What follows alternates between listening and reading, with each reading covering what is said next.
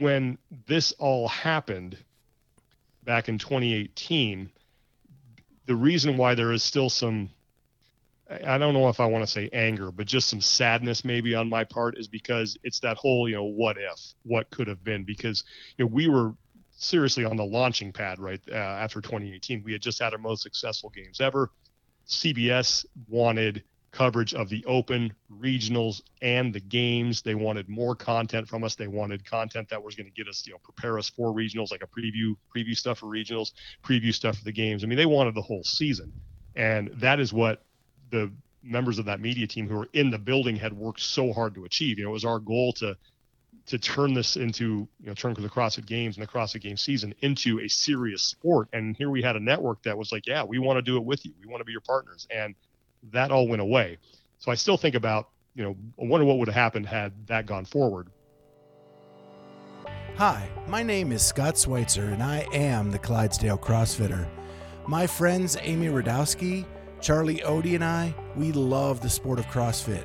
We are 40 plus masters athletes who just love to watch the sport and want to let you know what's going on, all the way from the Open to the Sanctionals to the CrossFit Games.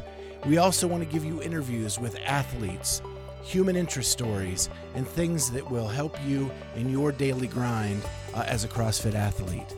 We also want to share our own struggles through our workouts, our nutrition plans, all the way to getting healthy and fit uh, for our family and friends.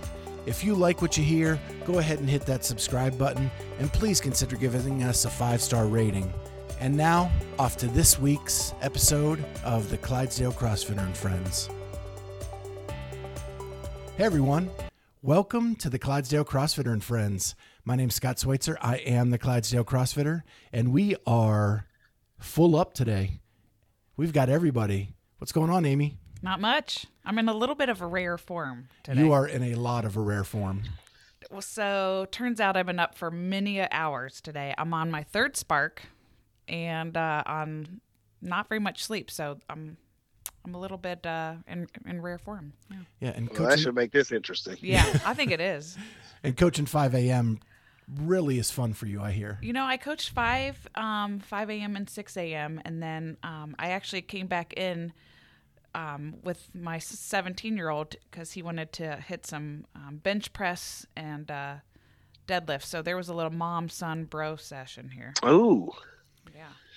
And what's going on, Charlie? In the car back from Cincinnati. In the car, riding back, living uh, the dream. Awesome. So you you had a fun day down there in the Natty. Absolutely. Staring at a presentation for eight hours is wonderful. So you're wide awake for that two hour drive back. Absolutely. Well, he is now because we're talking to him. All right. So, how was your guys' training week? Start with start with Amy again, ladies first. So Monday was rough. That was a hard workout. We came in and it was five rounds of nine toes to bar, 15 wall balls, and then directly into nine power snatches and 15 overhead squats. That was that was a quick burner. Um, thought that was pretty good. Tuesday um, was a longer workout. Was fine.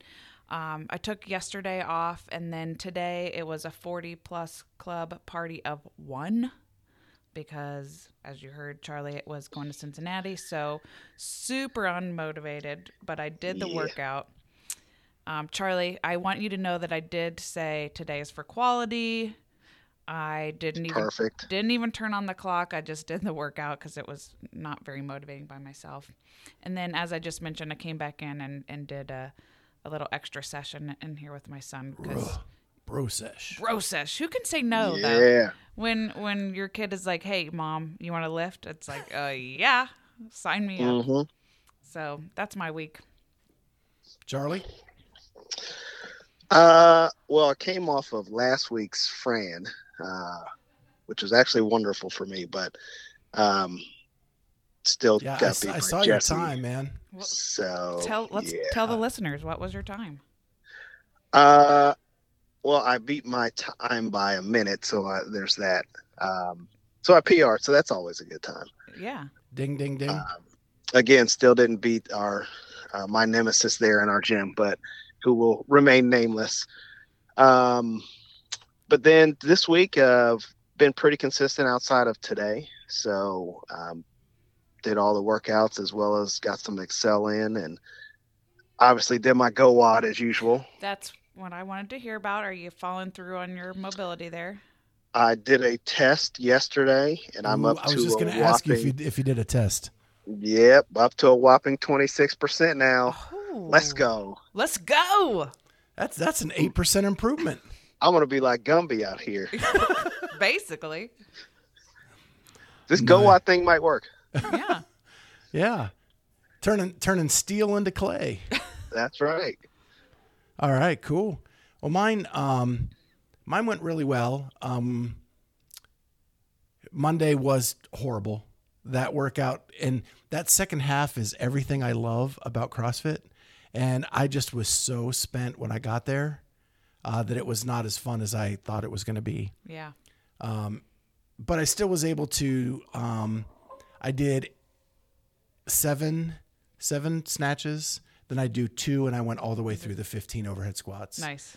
Um, each round, so I'm I'm cycling better. Yeah. Um, so that's good. And then um, I took a rest day Tuesday, and came in Wednesday, which was another long chipper, which are always great for the Clydesdales. Yeah. Um, Especially when there's 80 burpees in there. Correct. Mm, yeah. Um, and you know, I had 100 calories on an assault bike. Right. Um, so that was that was a blast. I actually came into it saying I'm just going to move tonight. I'm not really going to go after it. And then so I turned my mind off, got 15 push presses into that first 20, and realized I had not put the bar down. I was like, well, I guess we can go. Yeah. So just went straight Go by through. feel. Yeah. And um, my hopes were tonight get a little flush out because I am 50 and um, just do some like cardio machine type stuff to get a flush out, and then be back at it tomorrow morning because I have to do an interview at 5:20 in the morning There you go. and just do the workout after. Um, but the the big news is I actually had a couple people reach out to me through social media um, because I always mention casts on my legs, um, and so just to explain that, um, I have a hereditary disease that uh, developed over time where the valves in my veins didn't work, and um, I finally got an op- operation to fix that in one leg in November, one leg in January. Um, the casts I talk about are compression casts, and what that does is it push it helps push the blood back up through the leg because the valves weren't working, um, and they do that. They're doing that until it heals. Today I went to the doctor and uh, was pleasantly surprised that I got approved for a skin graft. nice. Uh, it's a um, synthetic skin, and they're going to apply that next Thursday. Because at one time I had eight open wounds on my legs, and now I'm down to two okay. um, and they just want to finish it off. They want to be done. And so by putting the skin graft on, it'll help this, the live skin kind of grab it uh, and be able to bridge Regenerate. bridge over Okay. uh, to, to each side. So uh, it's supposed to speed up the process. So I have one week without cast to kind of let my skin um, get get some reprieve, uh, and because I get dermatitis from the casts, um, so kind of get that to clear up because they have to put me back in the cast for the skin graft. And then is the goal to once you're healed from the skin graft, then you would be done with the casts? Correct. Okay, great. Yeah, altogether, just um, probably wear compression socks, um, just to help it along because I am prone to these valves not working, and just to keep the other veins working well uh, that are still kind of pumping along in there. Yeah. Um, but yeah, just I can deal with a compression sock compared to a, a cast. Uh, so I'm looking forward to that very much. So that was our training week. Uh, nutrition, I, I do want to say nutrition's been on point. Um, I am really in a groove. And I think it's really because this podcast has made me so incredibly busy Right. that I actually forget to eat Oh. at times. well, let's we don't want to do that. Well, I trust me. I am. I'm not going hungry. um, but it's it's not like for an addict like me. Food has always been in the forefront of my mind, and by being so busy, it's just not in the forefront anymore. Um, so that that that I think is really good. So you're saying that you you're eating more when you know that you need to, as opposed to I'm just going to eat to eat. Right. I- I'm eating when I'm hungry, and I actually subscribed to MacroStax this week. Oh yeah, Uh, I've, I've been thinking about trying that. So, so they were running a President's Day sale where it was half price if you bought the year. yeah, Um, so I got it at like 50 bucks for the whole year. that's pretty good. Um, for, and the app is really awesome. Uh, you you it actually has a barcode scanner. Yep. And it loads in uh, what the macros are and whatever you um, Sweet. Yeah. and you, and it basically shows you three buckets: your protein, your carbs, and your fat. And you see the buckets kind of deplete as you enter your food.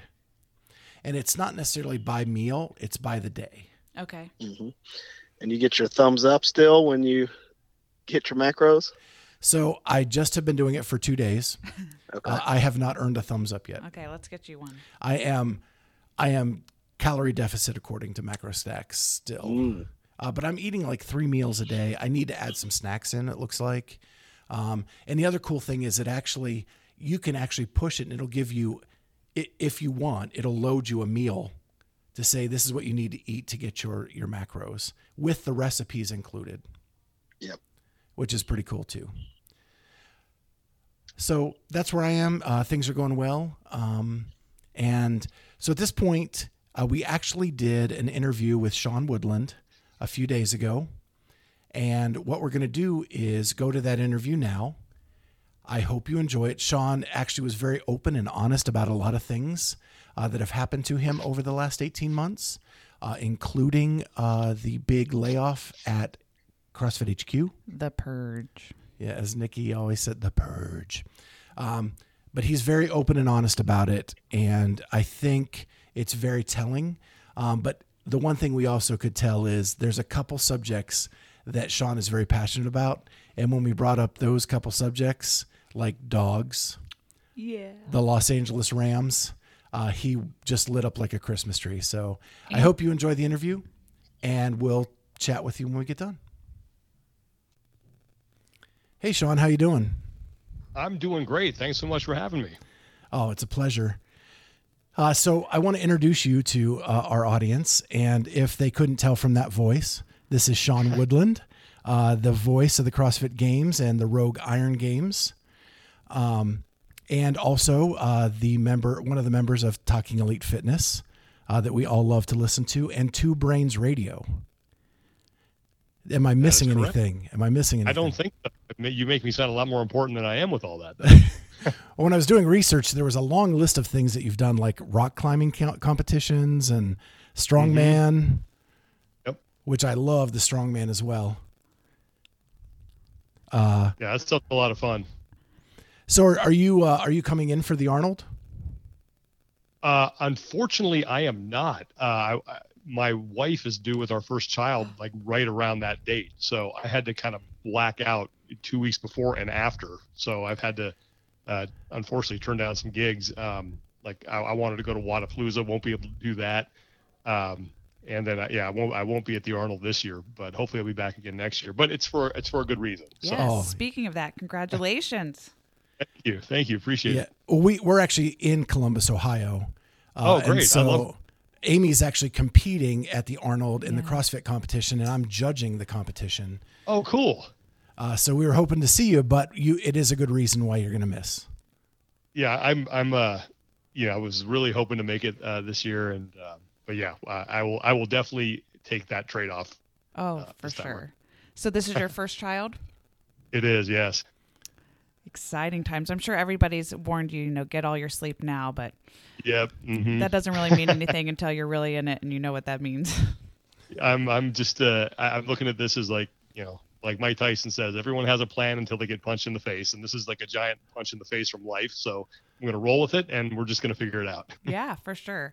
I have to say, uh, you know, on today, my baby was going on a college visit, so that feels, Oh, wow. yeah, that feels a little.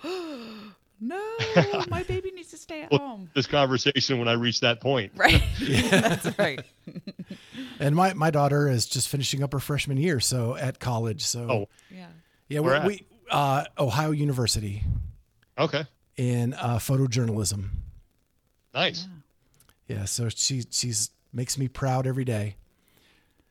So speaking of though being being a father, I know that you are really passionate about rescues and dog rescues. Yeah. So tell us about your dogs.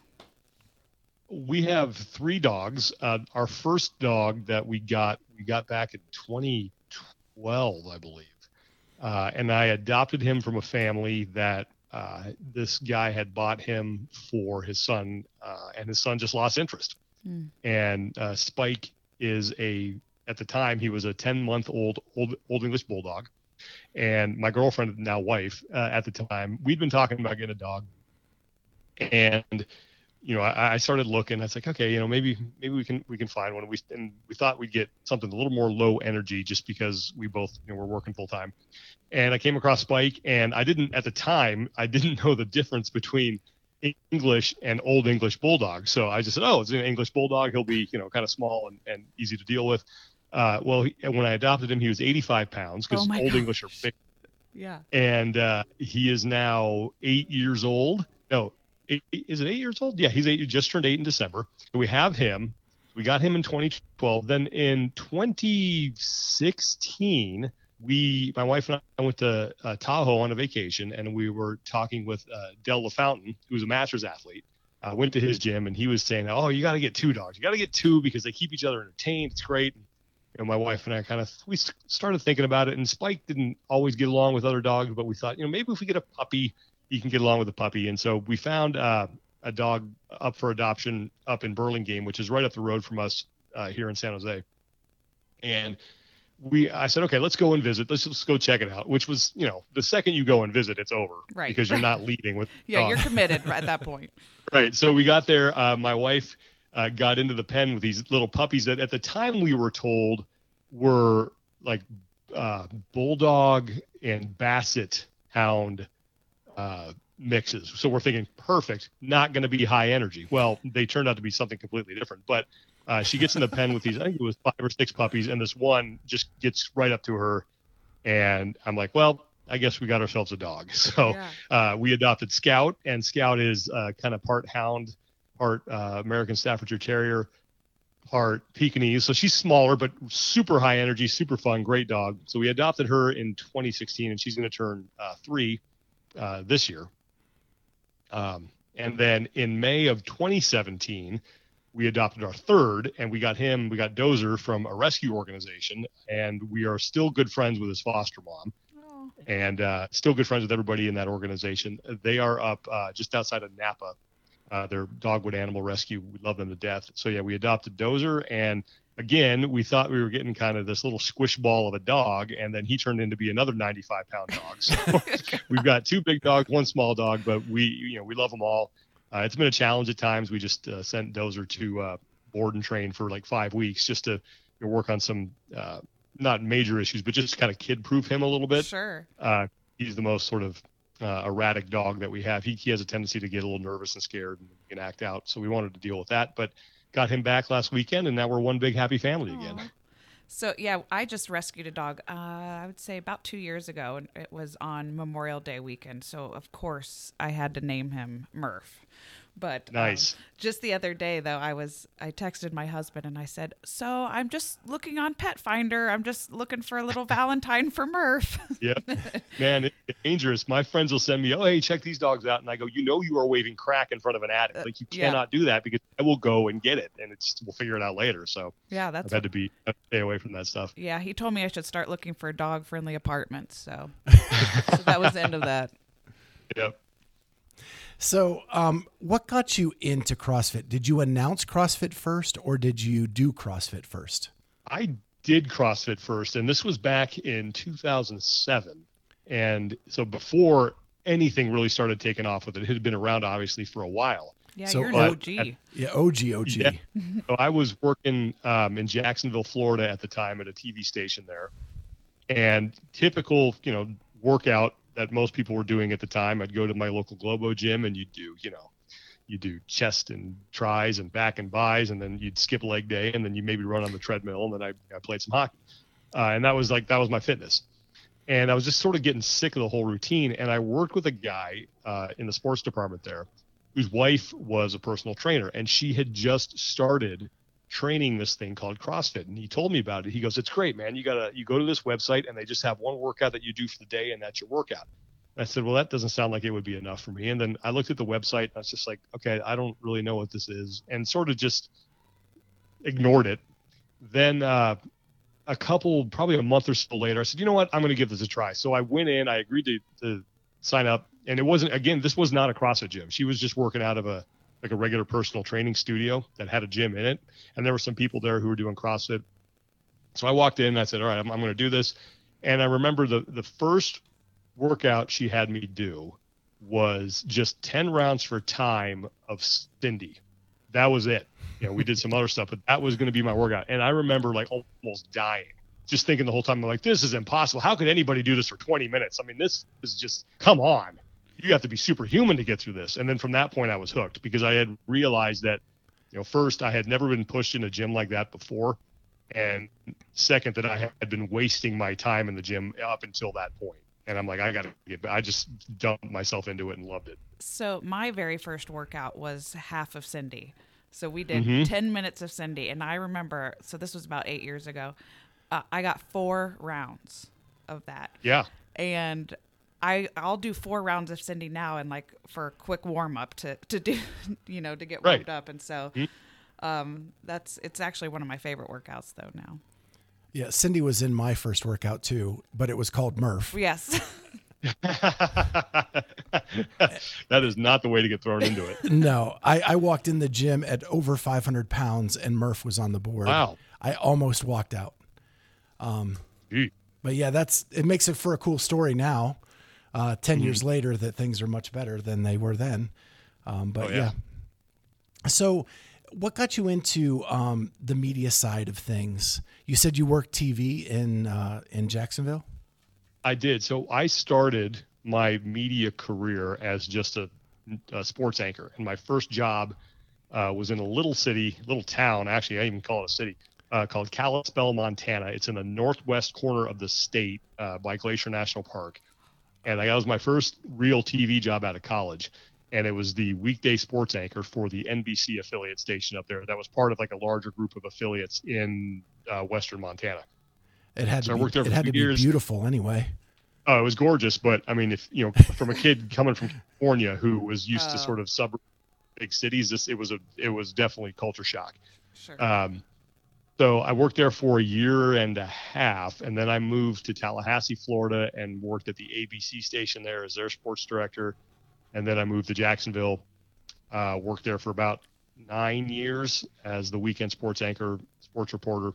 Uh, got out of it actually that because when this is this is a longer answer than I'm sure you were looking for, but in 2008 um, when the recession hit.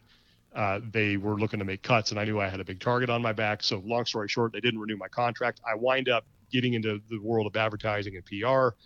Uh, worked for an agency there that was fantastic and then ended up moving back home to Sacramento, California. And while I was home, I was still doing uh, PR and marketing and still freelancing a little bit here and there uh, for television, doing some stuff for Comcast Sportsnet Bay Area. And I was a big fan of CrossFit and I wanted to go to the game. So I went as a spectator in 2011. And while I'm sitting in the crowd uh, in the tennis stadium, I, I looked out on the floor and I think this was, I want to say it was before the Killer Kage event that year. Rory McKernan's on the floor and he's got an ESPN mic, and Miranda is out there with an ESPN mic. And I start looking around, and there are these TV cameras going on all over the place. And I was like, "Wait, what is going on here? You know, I got to figure. I got to find out about this. Like, this is perfect for me." So I, I got back home and I sent off a random email. I think to media at CrossFit.com and just said, "This is who I am. This is what I've done. Here's kind of a brief resume. I would love to get involved. Don't know if you guys are hiring or looking to expand, but yeah, love to help out." Didn't hear anything. February 2012 rolls around. The gym I was working uh, out at at the time in Sacramento asked if I would go get my level one so I could coach at the gym, and they would pay for half of it. I said, "Yeah, I'll do that." So I went, and it was at University of Nevada, Reno, and one of the instructors was Pat Sherwood. Oh. At the time, Pat was go. pretty big. Yeah, he was one of the big presence in the uh, media department.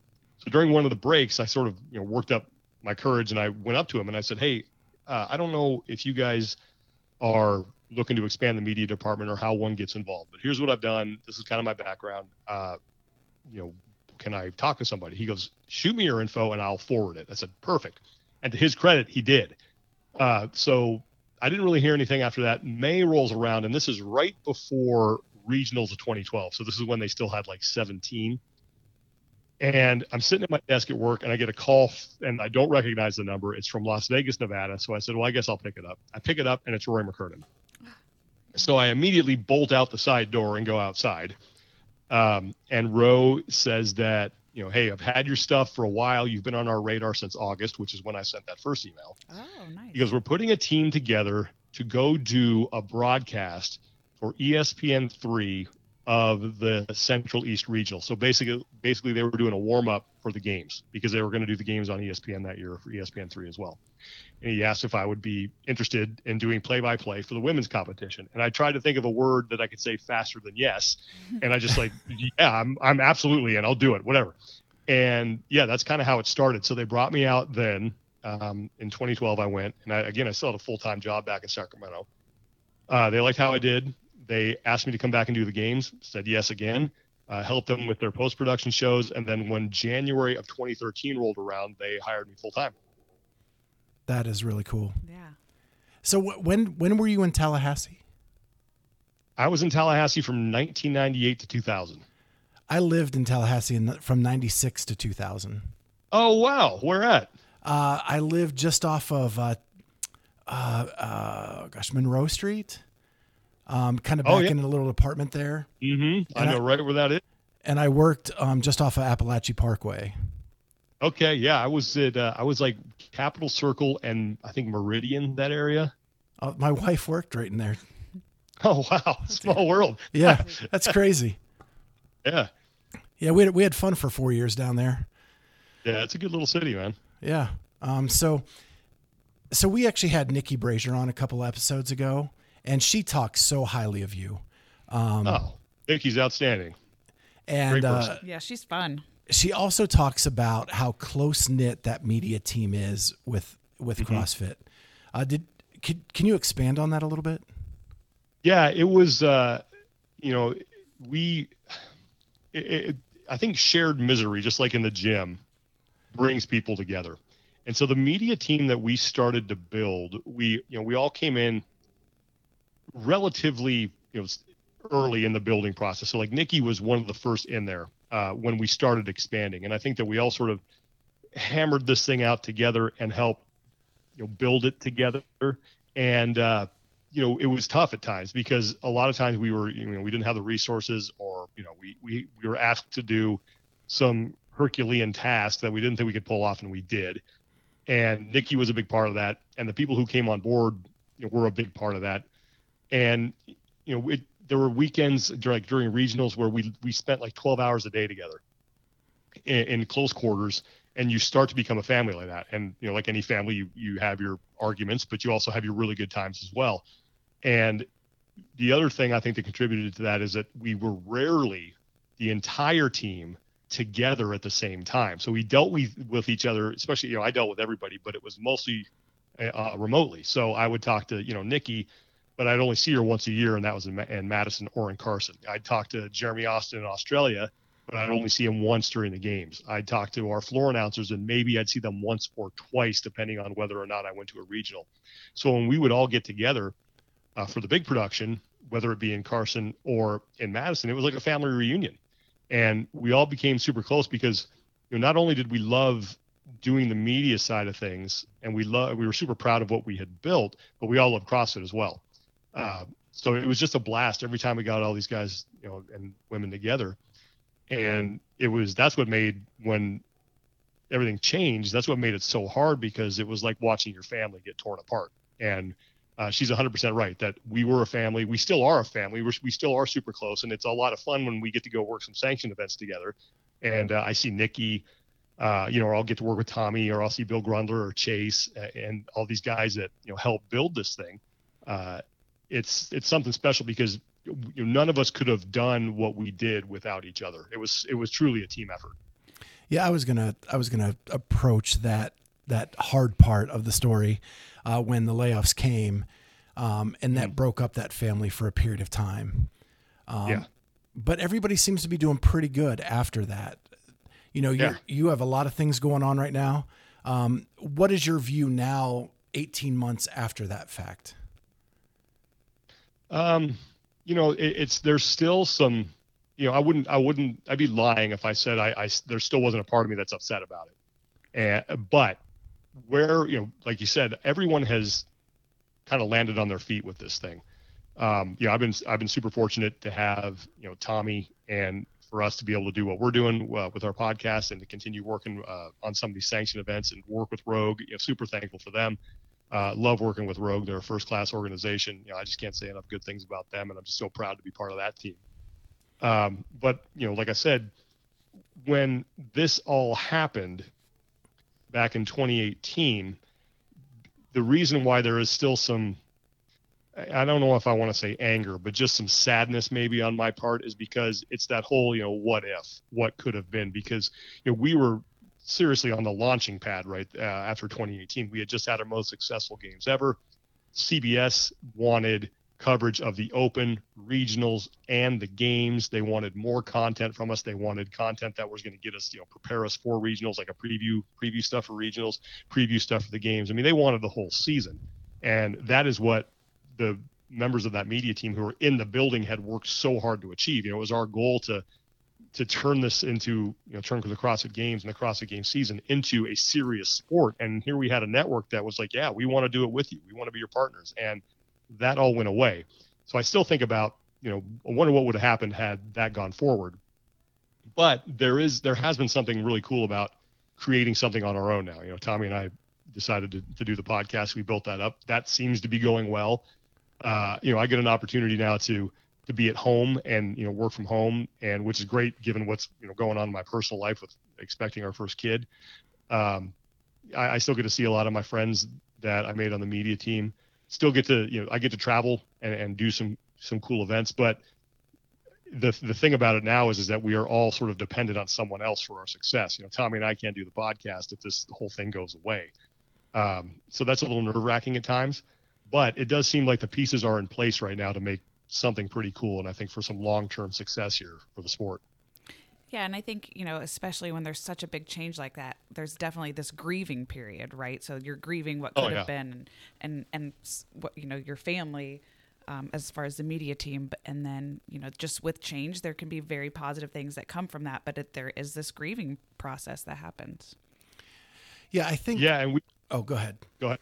No, I was going to say we certainly went through that, you know, and it was, uh, there was a time where, you know, Tommy and I were talking like, do we even want to do this anymore? Yeah. And we were just so kind of uh, at least I was, and I, he had a little bit. He was out before I was, so I, it was, the wound was still a little more, a little more fresh for me. But yeah, you know, we went through that, and then we just said, "No, let's let's go, let's do this." I think from the outsider's perspective, what I what I just never understood is because CBS wanted to take all of that, wh- why they didn't just break off CrossFit as a sport into its own entity. And I think you and Tommy have talked about that on Talking Elite Fitness. Um, it, it just confuses me why that didn't happen. Um, I think we're Yeah. we're kind of getting there now, but it's a lot slower process than what it could have been. Yeah, the you know, I I talked to some people about that, you know, kind of off the record who were, um, you know, in higher up in the CrossFit organization, and you know, the the main reason I was given is that it was you know Greg just didn't want to give up control, and it's as simple as that. Yeah. You know, and, and uh, people would ask me all the time, well, I don't I don't get it. Why would they do this and why would they, they do that? And, and I would give them that answer, and I don't think it's the answer they wanted to hear, but that is the truth. Um, but you know, we are. I, I like I said, I think this thing is starting to build some momentum to possibly, possibly get back on the track towards something of that nature. When and I mean something that's covered on a wider scale. And and that kind of leads me into the next question is apart from from you personally looking at the at the landscape of CrossFit as a whole, do you think we're in a better place today than we were 18 months ago? Um, yes and no. Um, I I think that yes, in the stand from the standpoint that I, I give the sanctioned events a ton of credit. I think that the ones I have been to, and there's not many, But the ones I have been to, I was super impressed. You know, I went to the Filthy 150 in Ireland early this year, uh, earlier. I'm sorry, last year, and uh, they did a fantastic job. It was a great event. Super impressed with what they put on over there, and they had a high quality stream that people could watch. Um, yeah, I, I went to the Mayhem Classic. That's going to stick around for a while. Had a great time there. You know, the Rogue Invitational is phenomenal. Wodapalooza and the Loud and Live events are going to always going to be great. And I think what the good thing that the sanction event organizers are doing is that they're, they're sharing best practices, um, which is a good thing. So they're making their events better. Uh, I think you're seeing more access uh, for world, a worldwide audience on a lot of these better access, uh, more high quality access.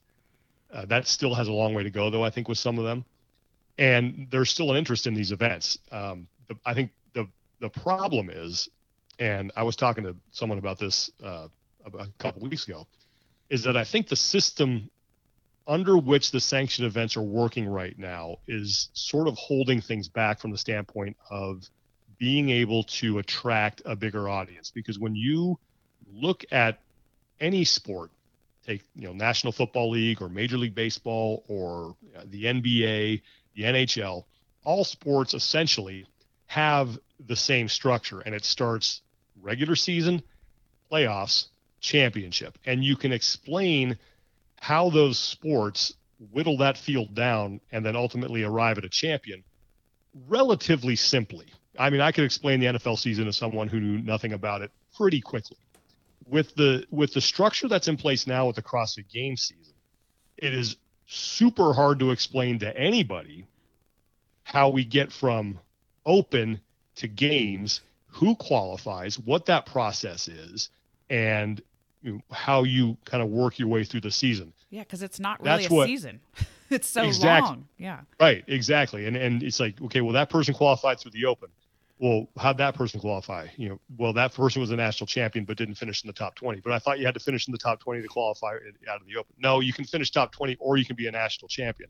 Okay, well, that person won that sanction event. Does that mean that person earned an invite? No, that person already had a qualifying spot, so it drops down to fourth place. You know, it's like that's yeah. yeah it's that kind of complexity that doesn't lend itself to being you know accessible to a wider audience. Because one thing that sports need to have or a couple things they need to have is they have to have an easily under relatively easy under, to understand season and structure. Uh, information that is readily available and, and easily accessible about that season. Uh, and you know you need to have some sort of coverage on a regular basis. So those things are starting to uh, you know kind of evolve a little bit but it's the structure that I think needs to change for us ultimately to get back on the track where we were just a couple years ago. If they could get something, and I'm not saying you have to make it exactly like the old system of open regional games, but if they could get to something that looked a little bit like that, to where you had the open, and then you had out of the open a group of uh, sanctional eligible athletes who then moved on to these sanction events. And then the sanction events acted as the qualifiers at the games. Then I think you're getting somewhere. And then I think the other problem you have is that 28 sanction events are way too many. They're all fantastic, and I don't think any of them are doing a bad job, but it's just too many. Uh, so if there's a way to maybe rotate some things through or you know work with that but I, I, think that slowly but surely they are they're working towards that I, it's just a matter i think of now getting the system in place to where it makes sense to everybody Sure, and so that it's more consistent because there seems to be a lot of inconsistencies with it. Right, and right. I and I completely agree with the 28 sanctionals. It it needs to be event watching instead of and and now that we have it's been announced three sanctionals are not even going to live stream that you can't even watch it to find out who is going to win. Uh, that makes mm-hmm. it difficult too. Yeah. Yeah, you have to be able to, you know, be able to follow the sport, and I think that was the thing uh, under the old system is that you know you had five weeks of the Open, and then you had three weekends of regionals, and everybody you know knew where to watch and how to watch, and they were all on, and you could get all the information easily. And then you had a break, and then you had the games. Um, so you know, look, if you could get the season down to you know open maybe 10 or 12 sanction events and then games and it was sort of that similar flow i mean i think you're i think you're golden there and again I, it's it's unfortunate because the sanction events they're all doing a great job you know there's not one i, I haven't heard of one out there that's been bad uh, or that's been uh, the athletes have had a, a bad experience at. And, and, it seems like you know Tommy has been to a lot more than I have. You know, he's in Norway right now, and he comes back and just tells me about you know what a great job that these events do, especially kind of tying into local culture uh, and giving athletes a really unique experience. But there's got to be you know there's just got to be a way to work work this out. And and I don't know honestly if if you don't if you don't have a stream and you're not you know drawn in big sponsors, these things are not cheap to put on. So how many years in a row can you do this? So is it you know we're going to throw 28 out there and then what happens next year? Maybe we're down to 20 or maybe you know who knows. But uh, yeah, I just that's it, it, it's a it's a bad problem because good people are going to be on the outside looking in because 28 is just too many. We've just got to figure out how to kind of thin the herd a little bit. Right. And keep it keep it global at the same time. Yes, keep exactly. growing it globally. So, um, so you you were hired by Rogue after all of this happened too. So you do you're the announcer for the Rogue Iron Games, and specifically anything CrossFit and uh, Strongman, correct? Uh, yes. So they, they hired me. They hired me on a project basis, but I yeah I work a lot with them, and, and again just so thankful for that because they uh yeah they're a, they're a first class organization. Be, being from Columbus, you know we we have pride in Rogue because they're our little local company that's gone our huge. little local yeah. and it's cool for us to be able to go to um, the Rogue Invitational because it feels like we're going to the games and. Oh yeah, you know. yeah. That event, um, well, I left there last year thinking, man, this was this was fantastic. It was like a mini games. Yeah. And it seemed like all the fans had a great, you know, had a great experience. You know, I know from a media standpoint, I had a blast. I thought it was well run. I think the athletes had a great time. Uh, and and that's what I mean. That's what you get with Rogue, man. They don't they don't go halfway on stuff. They're going to do it all the way, and they're going to do it the right way. And that's uh, what I've learned from working with them is that you know, they're going to they're going to do this the right way. So we know you're kind of homebound for the next four or five weeks because you got a little package coming, and don't want to Yeah. miss that. Um, but what what's your schedule look like after that? Are you going to do any more of the sanctionals before we get to the games? Uh, yeah, I'm I'm talking to a, a couple right now. Hopefully, something will work out with that. Um, I know for sure I got another USA climbing event that I'm doing in April. Uh, I have the Rogue Invitational, and then I have the games. Uh, there are some other projects that don't involve me being live on air um, that I'm going to do as well. But yeah, that's that's the immediate future. But like I said, I am I am talking to uh, a couple sanction events about maybe helping them out uh, with some stuff, and would love to do that because I love going to these things and I love being part of the of the broadcast. And you know, I want these to succeed. So whatever I can do to help, I, I want to do it because, like I said earlier, you know, my success is dependent on a lot of other people's success. So whatever I can do to kind of get that tied to all you know raise all boats, that's kind of what I want to do. Yeah, it's fun. Yeah, we we talk about that a lot, and that's big in the CrossFit community, right? We we all want to to help our brethren uh, finish a workout, or and we all lift each other up, and it, it's kind of it's cool that that has uh, leaked out into like media with with you and Tommy and Nikki and all of that as well. Yeah. So I just want to thank you very much for uh, taking some time to to be with us today. Uh, I love the stories. Thank you for being honest. I think uh, it's great to hear that that there's still some wounds from what happened uh, with CrossFit, and uh, hopefully we can get over those at, at some point, and that the sport can still grow. Because I know Amy and I love the sport. We we watch it as every time it's on, and if it was gone, I don't know what I'd do. Yeah, and I'm I'm I'm optimistic. You know, I am optimistic. I think I think there's some really good people out there uh, who are working really hard to keep this thing on track. And yeah, I think we just all need to be a little patient. And that's why I tell people like if you you know if you want to watch this, if you want this thing to succeed, you know, go to your local sanction event, go to these things. Um, you know, watch the streams, uh, support the sponsors, and and we can all get this thing you know back to where we want it to be. So I'll just leave you with this one little question: Do you think Jared Goff is really the answer for the Rams? um, uh, yeah. Well, okay. Yes, I do. I, problem is, is that you know their their difficulties this last season can be tracked towards making some bad free agency decisions with regards to their offensive line and the mysterious health of Todd Gurley. I think if they can patch up their offensive line, I think if they get Gurley back on track, uh, I like the fact that they actually hired an offensive coordinator.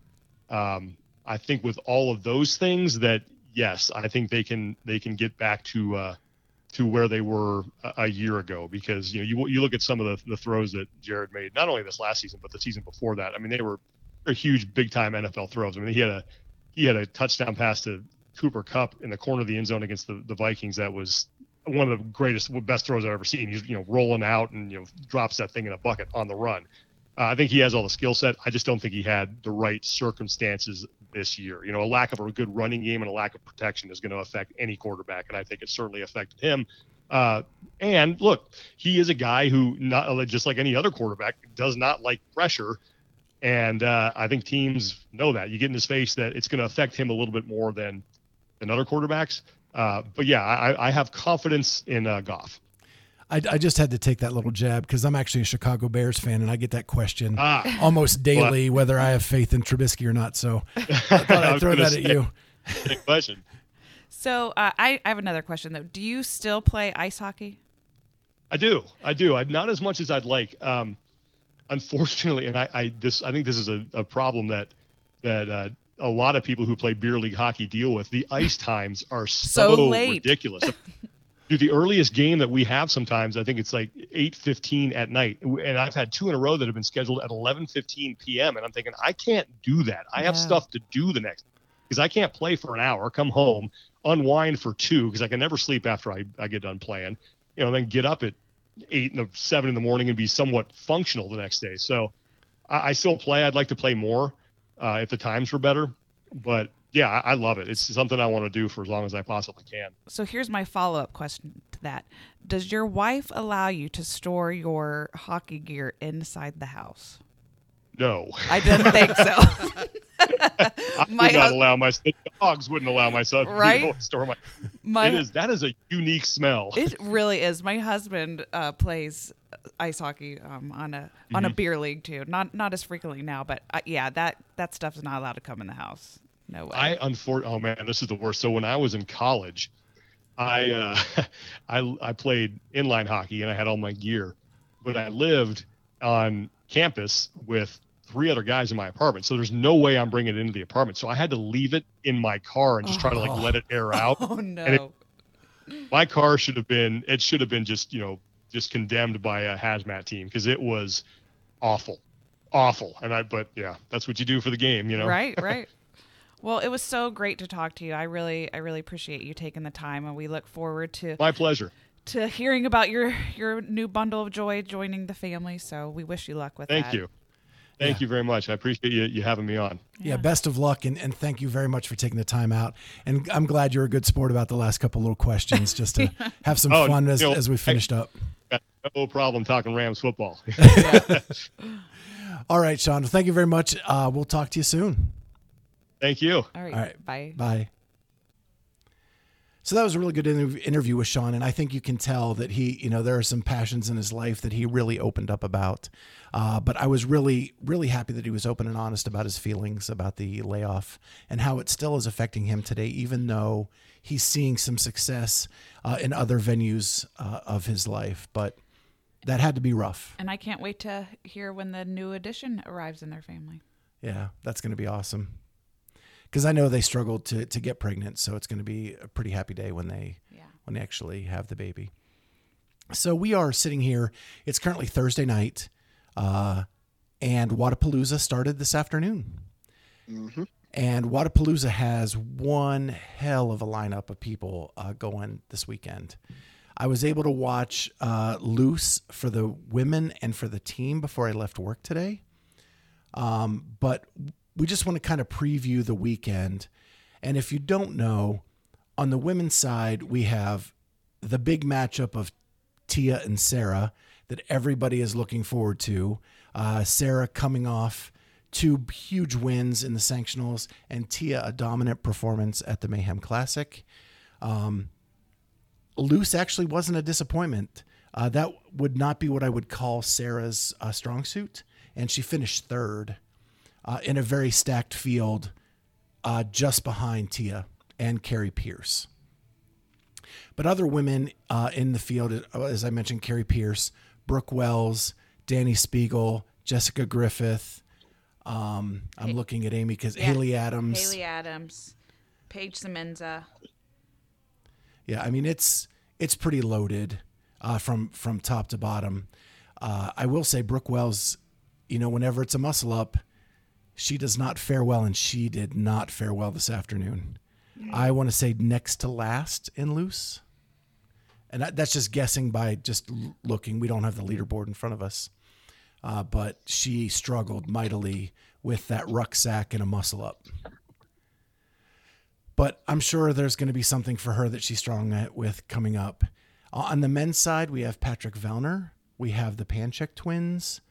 Um, Travis Williams is going solo, uh, not not on a team for this one. Um, Amy is trying to feverishly pull up the men's list just to see if I'm missing anything. We have Cole Sager, Oh yeah, Cole Sager. uh, Noah Ohlsen, I always forget Noah, second fittest man in the world, and I always forget him. and as we mentioned before, this is his hometown. This is his, you know, hometown wad here. Not I wad. think Travis. Did you say Travis Williams? Yeah, Logan Collins. Uh, Adrian Mundwiler. Hey, your boy there, Charlie. Christian Lucero. Oh yeah. Christian Lucero.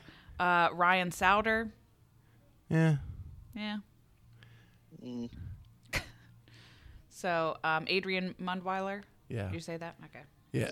And I know um, I can't ever remember. It's Wong. Is it Eric Wong or Brian. Brian Wong? He was actually one of the first people I ever judged as a as a judge at regionals.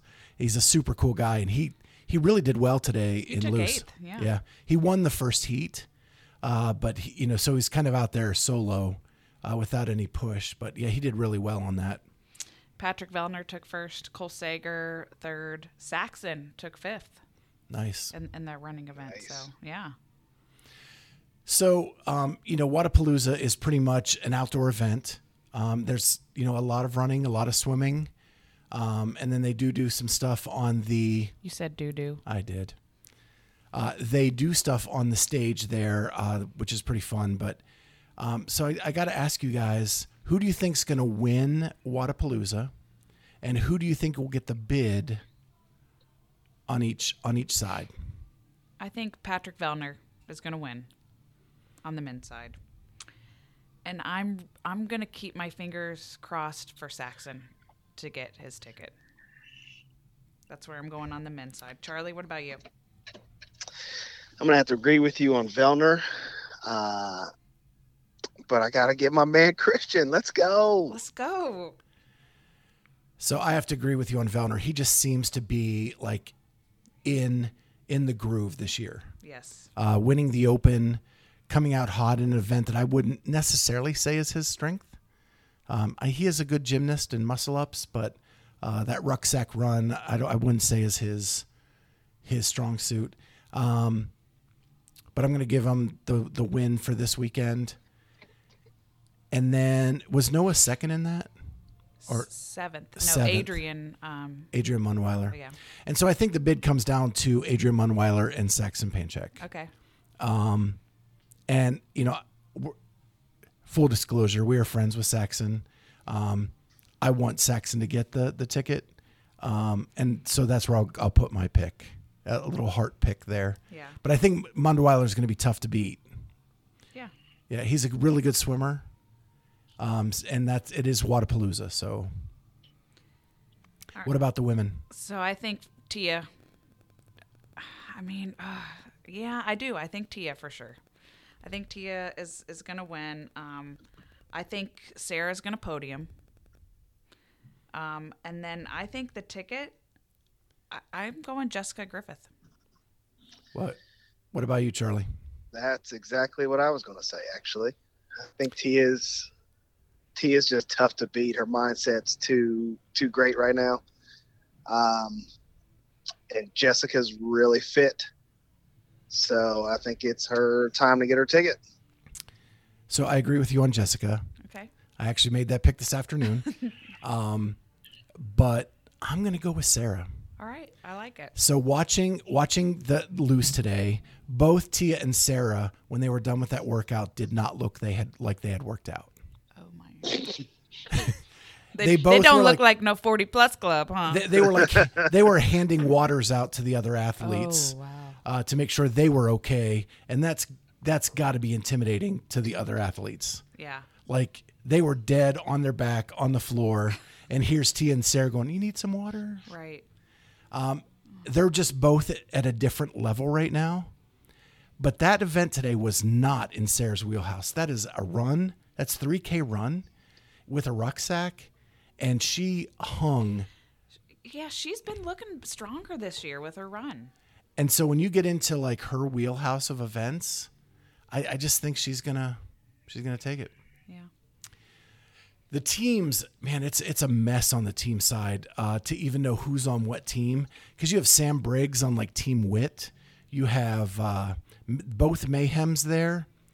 Uh, coming in, I actually thought Mayhem Independence might get a bid through this thing.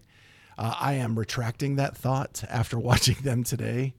Uh, there's just not enough communication on that team. They, they're not together enough. Uh, Mayhem uh, into Mayhem Freedom uh, came in second on that event, and that you know Rich doesn't run well, Yeah. Right. and they still took second. So I'm picking Mayhem Freedom to win the, the event. Uh, Go Wad took Yeah. one. They're first. They they won today. They looked really good, and that's is that the Street Horner? I think it's the Street Horner, um, Luke Schaefer, and the Yep. OC3 Black women, uh, Angela and Nisler, and uh, I can't remember her, the other one's name, but yeah, they look they looked pretty tough, uh, and those are The old- th- those are some strong competitors. That's the old Go Wad team. Yeah. Yeah. Yep. They actually won loose today, uh, and they were side by side with Mayhem and lane by lane. Uh, so yeah, uh, they only beat Mayhem by six seconds. so I think I think what's interesting there is if if they would win the bid, um, Luke Schaefer has an independent an individual ticket to the games, and the girls went with Travis Williams in Dubai and got the bid there. So what happens? That's going to be interesting. But I, I do think that those are going to be the top two teams at the end of the weekend. Yeah. I can see that. And so I think we'll just call that our, our Wodapalooza preview uh, because we're going to be back Sunday um, with a, a recap of, of everything that happened and another interview to, to throw at you guys. But at this point, we're going to talk about what was the best thing we saw on the internet. And so Amy's going to go first. So, if you've been listening to me lately, I have been cracking up about TikTok. So, my kids have been on TikTok forever, and I don't know what it was, but somehow I decided I need to know what all this hype is. I'm going to get on TikTok. And I can't stop watching it. I can't stop. And it, and I I keep joking with some of the younger athletes here saying, "Come on, let's make a TikTok." Um, and I and I haven't made any because one, I'm not that coordinated enough, and I don't want my uncoordination to be seen all over the internet. But I do love watching all the videos, and I'm cracking up with all the celebrities. So my favorite thing though is I saw that Brooke Ince is now on TikTok. So if you guys need uh, a good time waster, go ahead and uh, download the app TikTok and uh, get TikToking. And if you don't want to waste your time, Brooke actually posted it on her Instagram.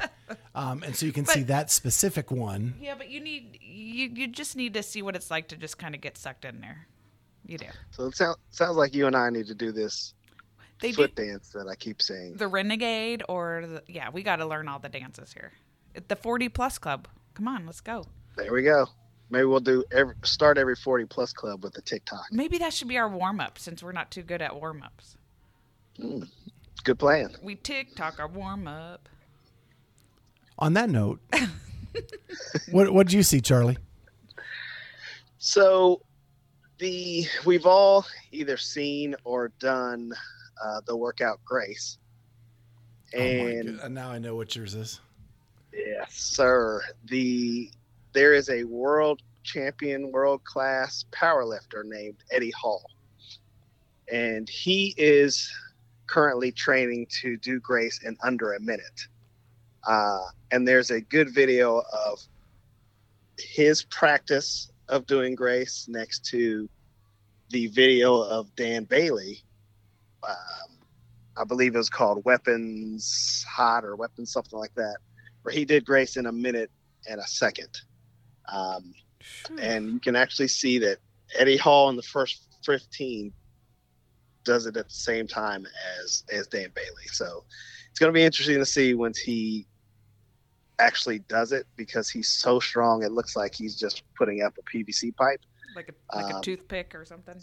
Now, does he come to the top of his shoulders on his clean? And what are you going to do? Well, he- he's some of us just like you. He's mobility just like us, man. It's uh, that No, no That's front right. rack mobility. That's right. You don't need to worry about that. So, uh, yeah, it's a great uh, it's a great watch if you just look up Eddie Hall versus Dan Bailey. Well, the scary Great. thing is, scary thing is, Dan Bailey starts out faster, Correct. and Eddie Hall gets faster. Correct. Uh, so it's insane. But yeah, I would not, I would not use the Eddie Hall video as a technique video, but it is, but it is quick. And so I guess it's my turn, huh? yeah. So I'm going to go with uh, one of our guests that we just had on. I watched the Loud and Live podcast uh, with Matt O'Keefe, and he had Sammy feeding the Mm. Frasers on. Yep. Um, I actually started watching that at home, and whenever I watch CrossFit videos, my wife usually either leaves the room or goes shopping. Um, and with this one, she actually stayed and watched the whole thing. Whoa. Uh, it, it it was that kind of charming and good, and I think you see a side of Mat Fraser that we've never seen before. And she reveals some stuff about him that we've never known before. Um, and he is completely smitten with that woman. Oh, for sure. Absolutely. Yeah. At the way he looks at her during this interview, the way he smiles at her, the way he loves telling stories about her, um, it's just amazing. And they actually tell how they met, uh, which is hilarious because, you know, the fear of rejection and all that stuff. Like, it just is really good. It- you, you need to take some time. It's a it's a long podcast. It's an like 90 minute long podcast. Uh, but it is it is so charming and so interesting uh, how they got together and how they just uh, are so in love with each other. Um, and there's some really funny stories in there too. So that's what I'm going to go with this week. Love it. I try I try to like balance between um, Emotional. my emotional and my just funny. I feel like he's he often goes to the emotional, sensitive side, which I appreciate about him. But it just makes me feel like a big jerk when I'm picking the hot guys all the time. Well, today you picked Brooke Ence. I did. I okay. I picked a hot girl this There time. There you go. There you go. All right. Well, that does it for this week's episode. We'll catch you next time on the Clydesdale CrossFitter and Friends. Bye. See, See ya. ya.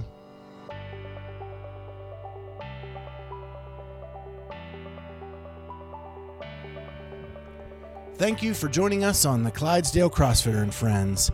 We are available on all major podcast platforms Apple Podcasts, Spotify, Google Play, Stitcher, and TuneIn. Please, if you liked what you just heard, hit that subscribe button and consider giving us a five star rating. Thank you again for listening, and we'll see you next time on the Clydesdale CrossFitter and Friends.